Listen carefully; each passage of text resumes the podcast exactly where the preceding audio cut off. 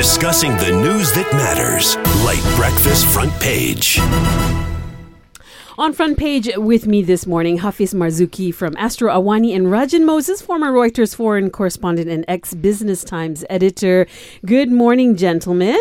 Good morning. Good morning, guys. Okay, well, the Finance Ministry's allocation procedure for the Tunku Abdul Rahman University College continues to draw public concern. In fact, MCA President Dr. Uh, Dr. Wee Ka Siong is not happy with the Finance Ministry.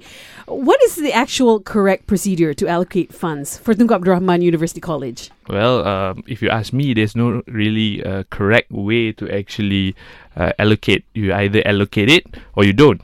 So in this uh, controversy, what we see here is basically uh, two points of view.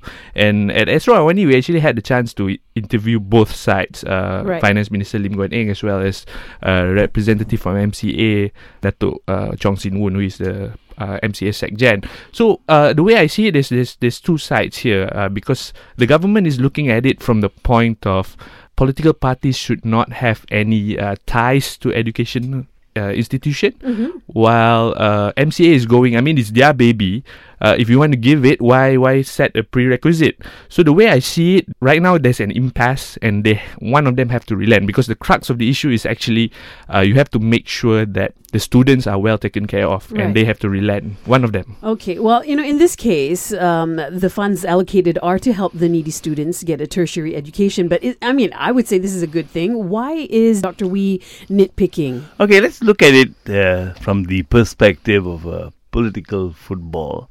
This is what it has become, basically. Uh, the DAP versus MCA in a proxy war here, over 30 million allocation here.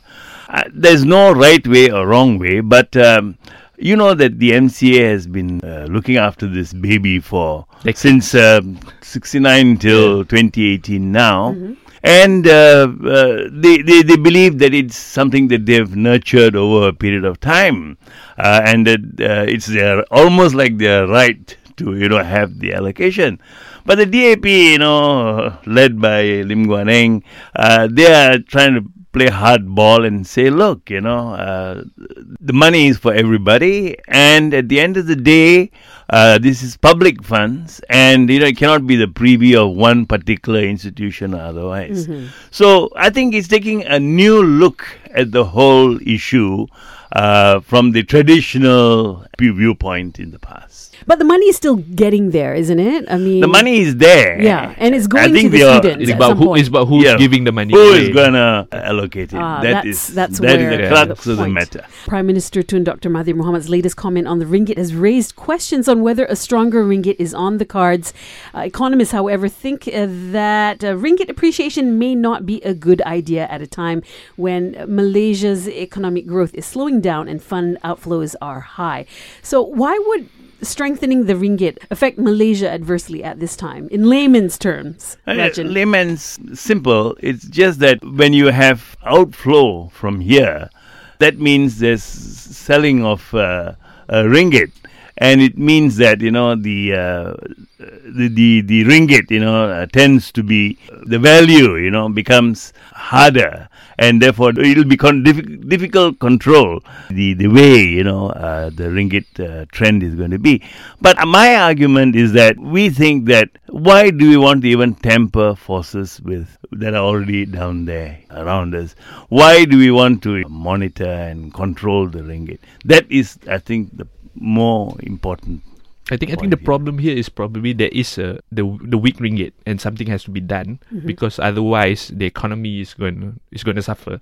So uh, I think Dr. Mahathir has a point, but the economist also has a point. Yeah. So I think what the government has to do right now is to ensure that Malaysia's economy is not severely hurt by whatever measures they taken. I'm no economist, but whoever that is the expert have to ensure that we are not badly hurt by this. Now, if we can't strengthen the ringgit, then how can we improve our standard of living? That's another matter, different from ringgit uh, strength. I think uh, standard of living. You know, it's about uh, Wages. the kind of wages, the kind of food bill we have, Yeah. our household debt, and these kind of things.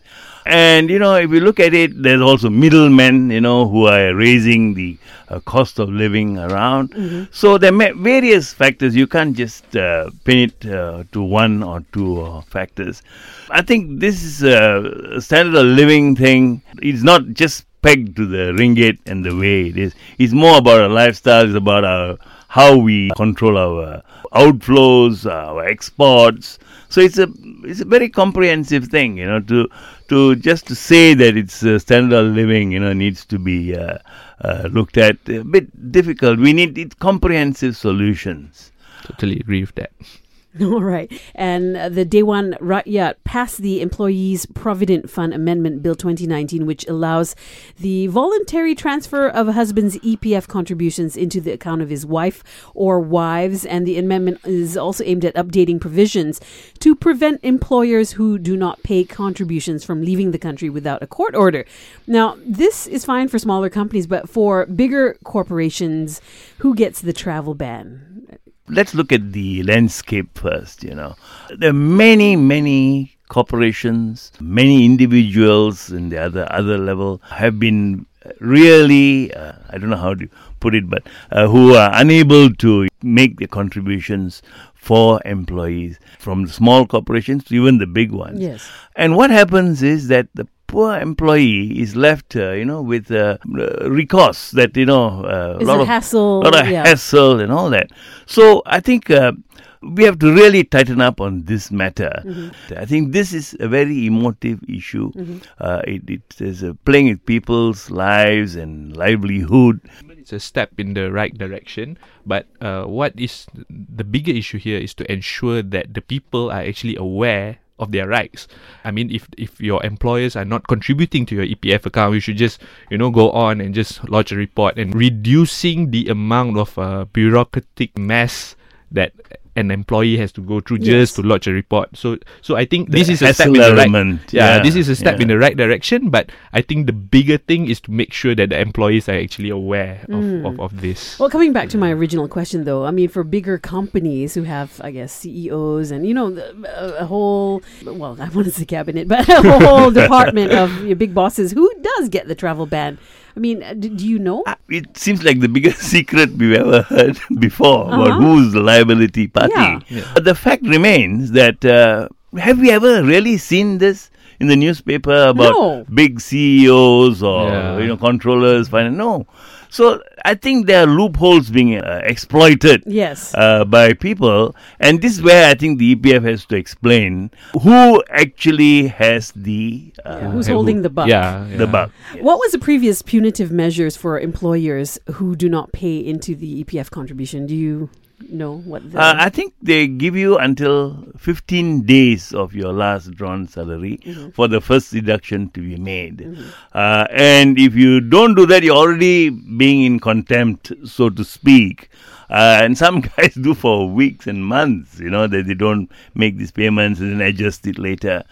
I think maybe the onus is on EPF as well in their enforcement uh, because we don't know much about this. This is a behind the scene kind of thing. So we don't know. And when we don't know, we think it doesn't exist. I think it comes back to the awareness part. You know, uh, EPF can only do so much because they have like like hundreds and thousands of workers, uh, and so I think the employees uh, have to be aware of this and make sure that their rights are not being trampled with by the employers. All right. And uh, PKR Deputy President Datuk Sri Azmin Ali appears to have mended ties with Party President Datuk Sri Anwar Ibrahim following a special party political bureau meeting just recently.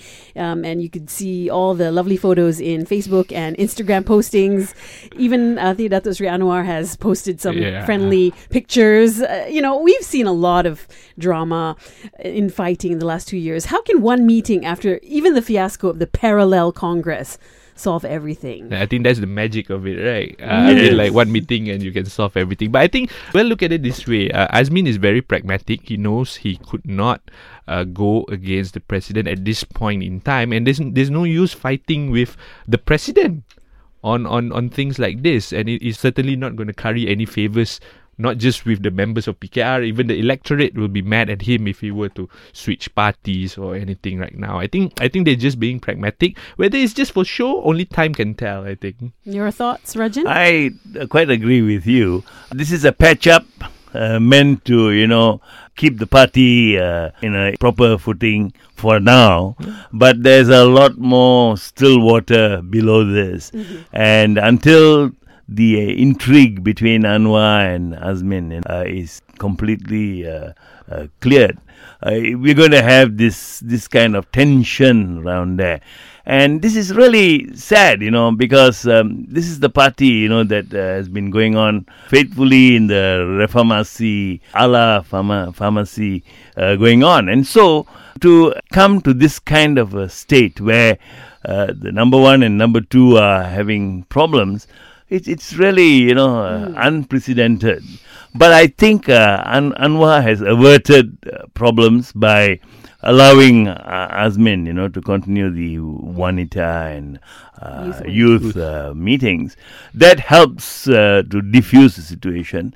But we must find out what really is behind their minds. I think I think what's behind the mind is basically who's taking up the premiership, and I think uh, it's not going to get solved until one person is called to the Istana Negara to be sworn in as the 8 p.m. Yeah, I think at the end of the day, uh, there has to be a bitter uh, consequence. I think. right.